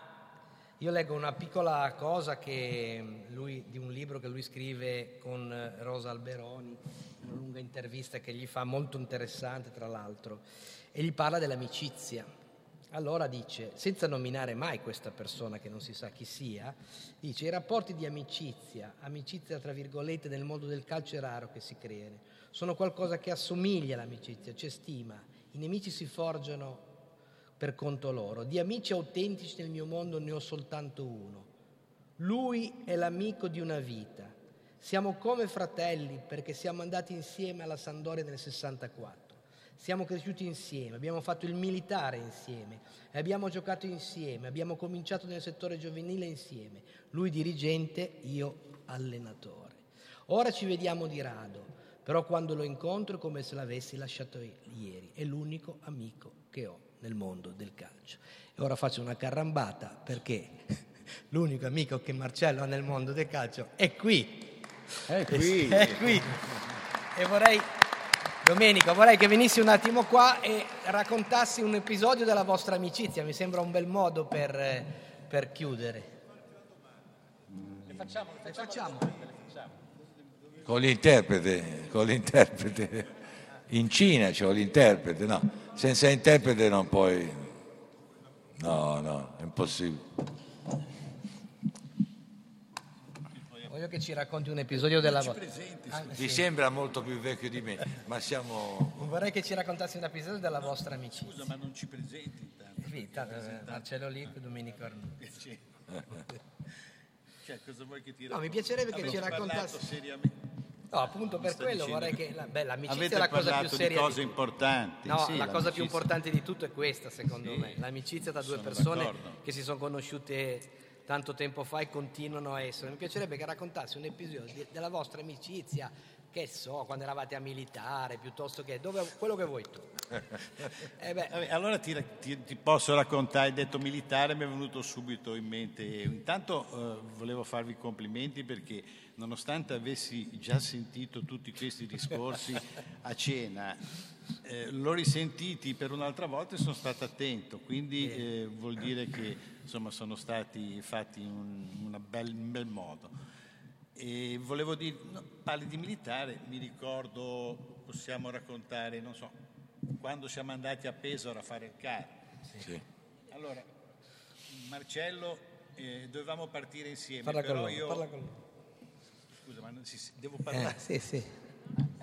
Cioè, eh, dovevamo partire insieme, però io ho fatto la furbata certificato medico in cui avevo l'influenza e quindi sono andato una settimana dopo. Però quando sono andato alla, in questa caserma di Pesaro eh, ero un po' spavaldo, non mi faceva fare il militare, per me era una cosa normale. Come sono entrato dall'ingresso principale c'era un enorme piazzale con 5.000 recluti almeno che stavano marciando. Allora passavano davanti, io lo vedo in borghese lo saluto e lui vedo che fa terrorizzato, cioè non, non, riusciva a salutarmi perché qualora mi avesse fatto così con la mano erano dieci giorni di CPR. Di, di... Allora niente, questo è stato l'impatto. Poi quando mi hanno dato anche a me la divisa e ho marciato anch'io, eh, cioè eravamo trattati in un modo in cui, eh, che non eravamo abituati, nel senso che tu ti alzavano la mattina alle 4, ti dicevano c'è da fare le foto, alla sera alle 8 era ancora nella stessa stanza, dovevi ancora fare le foto, quindi era, per noi era una cosa impressionante. Per di più non potevi uscire, quindi non potendo uscire non mangiavamo uh, normalmente, eravamo alla, eh, nella mensa, mensa 8.000 persone, insomma in sostanza dopo due o tre giorni eravamo, avevamo mangiato sempre male, avevamo solo marciato e quindi eravamo seduti su una panchina e a quel punto lì... Era di, di, famiglia, buona famiglia, ha sofferto molto di più di me. No, eh, no, allora niente, eravamo seduti su una panchina silenziosi, ci siamo guardati negli occhi e non dico che ci siamo messi a piangere, ma qualche goccina è uscita. È poi dopo tutto questo, dopo tutto questo eh, hanno incominciato a farci uscire, però un po' alla volta, perché a Pesaro se escono tutte le reclute insieme, eh, allora un po' alla volta. E lui era stato scelto in quanto alto e fisicamente prestante per fare la sentinella al, al, nella garrita all'entrata. E io mi ricordo che uscivo e gli facevo ciao Marcello vado a mangiare, perché a me non avevano scelto. Mi dispiaceva tantissimo però perché... Eh, insomma lui non usciva, io andavo a mangiare e questo è un episodio, ma ne ho... Ma era la compagnia atleti? La no, non era la compagnia ah, atleti, perché ah, prima al facevi il centro addestramento reclute e poi la compagnia atleti. E quindi Marcello, e quindi... comunque tu da, lo dici qua, insomma hai i tuoi amici d'infanzia, Viareggio, il mare, la pesca e va bene, sì, vabbè, però di, di tutto il mondo del calcio hai mantenuto un amico. Quindi. Sì, è sempre stato così. Ma è un merito suo o demerito del mondo del calcio? No, no, no non, è, non c'è demerito. Non c'è demerito. Una parola amico è una cosa importante, seria.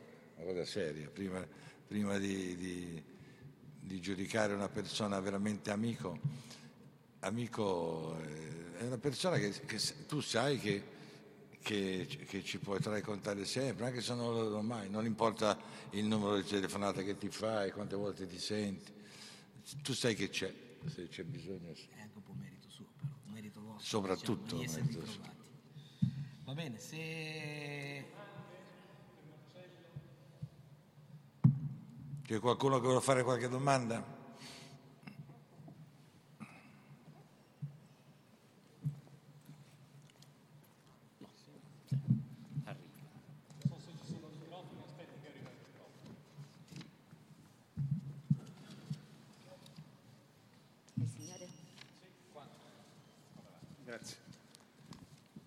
Ti chiedo nel, se nel tuo intimo ogni tanto pensi di venire a fare allenatore, pensavi di poter venire a allenare la Sampdoria. Beh, ci ho pensato, ci ho pensato nell'arco della mia carriera. Eh, dammi pensato. questa gratificazione. Eh? Dammi questa gratificazione. No, no, no, ci ho pensato, ci ho pensato, poi dopo... Poi dopo, sai, dopo sono andato alla Juve, sono stato otto anni là, c'è stata questa parentesi dell'Inter, poi la nazionale, poi dopo ho deciso di non far più l'allenatore in Italia, poi dopo eh, diciamo che il periodo che avrei potuto essere chiamato è durato poco, è durato poco. Il discorso è chiuso, definitivamente. No, però la, la Sandoria, io insomma ci ho giocato vent'anni, come, come ho detto prima, ci sono diventato uomo, ho, conosciuto mia moglie, sono nati i miei figli, eh, insomma è stato un, un periodo, vent'anni, è stato un periodo importante della mia vita. È, stata, è una maglia poi che te la, te la senti, la porti sulla pelle, no? Fai conto che sia Xi Jinping, li calzi, no? Adesso ti calzi, ti dà una pacca sulle spalle, ti chiede torni alla Sandoria e tu gli dici di sì. Così. Eh, potremmo fare così. Eh? Sarebbe, sarebbe, una cosa, cioè una cosa Cioè, non ho capito come. Come Xi Jinping che ti ha detto, allora torna Ah, in Xi Cina. Jinping. Eh sì, è lui è, è il nostro Xi Jinping. Via, se fosse venuto Ferrero da te e tu magari in Cina adesso, in quel questo momento. geniale. Ferrero non sapeva neanche, convinto. non sapeva neanche che io avevo giocato nella. Sampdoria. Racconti. L'ho, conosci- l'ho conosciuto e lui non, non- non sapeva che io avevo giocato vent'anni nella Sampdoria. Eh, eh, eccomi, io. E buonasera. No, volevo sapere brevemente, dato che ha fatto anche un'esperienza all'Inter, due stagioni se non sbaglio, la differenza tra- di approccio e mentalità che c'è tra la Juve e l'Inter nella sua esperienza da allenatore. Grazie. sono esperienze di vent'anni fa, di 15 anni fa, quanti? 19. Non vale la pena tornare sull'argomento. Mi perdoni se non le rispondo a questa domanda.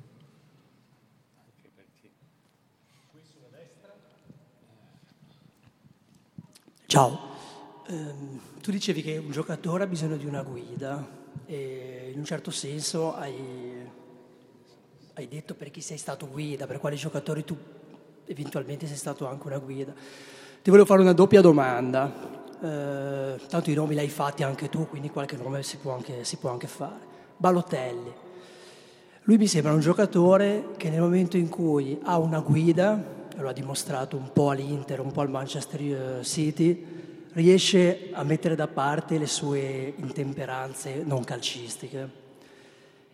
Ti chiedo, se avesse una guida, eh, e ha avuto una guida in questo caso, perché ha avuto Man- Ti, ti interrompo un attimo, ma non ho capito di quale giocatore stai di Balotelli, di Balotelli. Ah, Balotelli. No, ma non voglio poi che mi dai un giudizio su Balotelli in quanto Balotelli. Ti sto chiedendo, però, lui con una gui- ha avuto una guida all'Inter, Roberto Mancini, l'ha avuta al Manchester City anche Roberto Mancini. Da un lato ti chiedo, questo ragazzo che tecnicamente ha delle doti, sicuramente eh, di- ha delle grandi doti, con una guida come tu prima, a cui prima tu facevi riferimento, riuscire- potrebbe riuscire a tirare fuori queste sue capacità? E la seconda domanda che ti voglio fare è, Roberto Mancini, che è riuscito un pochino a fare da guida a questo ragazzo qua, riuscirà a essere guida secondo te anche per i ragazzi della nazionale, per, i, per gli europei? Allora, ti, ti rispondo prima eh, sulla la domanda su Mancini. Mancini è stato, secondo me, è stato straordinario in questi, questi due anni di lavoro.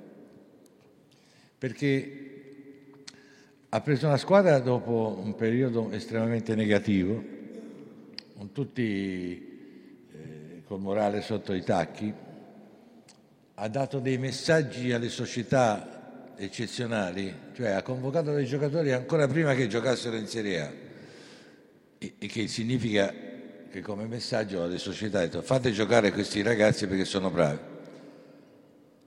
E ci sono un sacco di ragazzi bravi. E tutto questo è un miracolo se pensiamo che io quando facevo il CT della nazionale sceglievo nel campionato italiano dove c'era il 60% di giocatori italiani e il 40% stranieri. Adesso ci sono il 60% di giocatori stranieri, 65 e 35 di giocatori italiani. Pensate come è difficile scegliere i giocatori. Eppure ci sono una ventina, 22, 23, 24 giocatori giovani, bravi e, e Mancini li ha messi insieme e ne ha fatto una squadra eh, veramente bella da vedere e, e veramente che fa ben sperare. È chiaro che adesso succede quello che dicevo prima che è successo a noi, adesso bisogna, e infatti anche Mancini ha chiesto di, mi pare che a marzo giocheremo contro la Germania e contro l'Inghilterra e lì cominceremo a vedere, auguriamoci che, che, che ci sia stesso, la stessa crescita e lo stesso miglioramento perché perché c'è voglia di ritornare a essere protagonisti. Non dico vincere, ma protagonisti sì.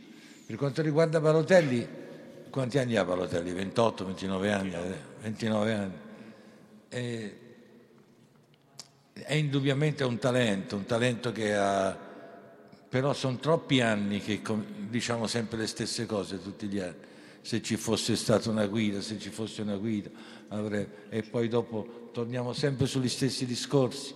Auguriamocelo perché eh, fisicamente, come qualità, come calcio, eh, fortissimo di testa, ha tutto quello, però c'è sempre qualcosa che gli impedisce di, di, di fare in maniera che una persona ci possa affidare serenamente. È questo che, che manca secondo me. Mancini l'ha utilizzato, l'ha fatto giocare tanto all'Inter e adesso non lo so, non l'ha ancora chiamato, non lo so, no, penso che sarà difficile che, che lo chiamerà. Eh, però se c'è riuscito lui a, fa, a, farlo giocare con continuità e anche con buoni risultati, può darsi che ci possa riuscire anche ora. Auguriamoci. Eh, sì, buonasera. Buonasera. buonasera. Eh, volevo chiederle eh, come si sopperisce nella gestione di un gruppo della nazionale di calcio alla mancanza di quotidianità del lavoro, cioè che cosa, qual, qual, è, la, qual è, la, formula che, che, consente di sopperire a questo? Eh, è, una bella domanda questa qua. È... Ha detto Arnuzzi ha detto che non può rispondere perché stranamente non è mai stato convocato in nazionale, no? non si sa come mai. Io una delle cose che dicevo a, ai giocatori della nazionale molto frequentemente era questa. E, detto, voi dovete pensare che voi giocate in due squadre. La prima è quella che vi fa, è il vostro lavoro, la vostra squadra, fate il campionato, e l'altra è il sogno che avete fin da bambini, fin da ragazzi la nazionale è il sogno di qualsiasi ragazzo che gioca a pallone, no? Il sogno qual è? Giocare in Serie A e poi andare in nazionale. E perciò voi quando tornate a, a casa vostra ascoltate quello che vi dicono i vostri allenatori, entrate nella realtà della vostra squadra e cercate di fare il meglio per la vostra squadra. Però ricordatevi che voi fate parte della più bella squadra del mondo, la nazionale. E perciò telefonate, vi sentite, parlate ogni tanto tra di voi. Eh, io farò lo stesso con voi, verrò a trovarvi, ogni tanto vi chiamerò. Teniamoci in contatto, tenetevi in contatto, no?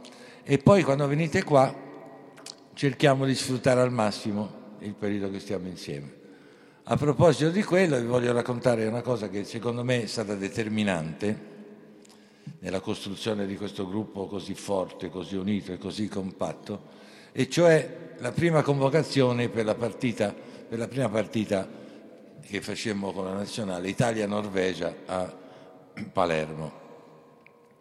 Io ricevetti una telefonata dal medico della Roma, il quale mi diceva eh, che eh, Totti eh, aveva un problema alla caviglia e, e no, era, era, meglio se non veniva a Palermo e io gli dissi va bene guarda ho visto che sei fatto male ma fatelo venire perché io voglio che venga, voglio che parli con i compagni, voglio che gli faccia capire quanto gli dispiace non esserci, voglio farci una chiacchierata anch'io, no? Sì, ma guardi che c'ha male, mister c'ha male, no? Dice, ma fatelo venire, no? Ma fatelo venire. Dopo mezz'ora mi chiama il direttore sportivo dice Mister guardi che Totti c'ha male sì ho capito ma fatelo venire perché io voglio che parli con i compagni dopo un po' mi chiamo Totti Mister guardi io ho male alla caviglia mi fa male la caviglia sì ma vieni no. insomma è venuto è venuto è stato un giorno con noi ho fatto una bella chiacchierata io ha dormito con noi ha visto l'allenamento non andava più via da quel giorno lì non c'è stato più nessun giocatore che si è mai permesso di, di, di dire no, non vengo perché sono infortunato. Venivano sempre tutti, li visitavamo, se erano infortunati chiaramente tornavano a casa. Però una volta mi chiamò Gagliani e mi disse Marcello ascolta guarda ti passo Cattuso, digli te perché questo è suonato, eh, c'ha il piede ingessato, le stambelle vuol venire a Coverciano. E io dissi ha ragione, come ha ragione? Ha ragione perché sono sempre venuti tutti, vuol venire anche lui.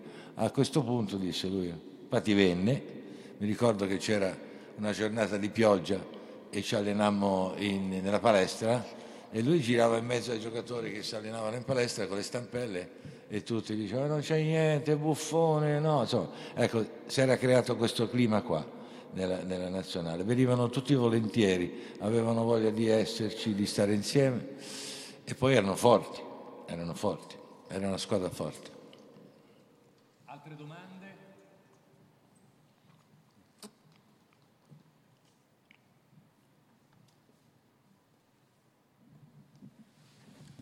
Va bene, allora concludiamo qua.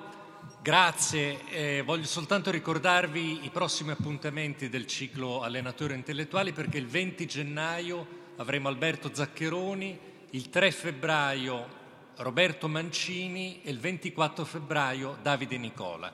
Grazie molte a Domenico Arnuzzo, a Lorenzo Licalzi e molte a Marcello Lippi, a tutti voi. Grazie e buonasera.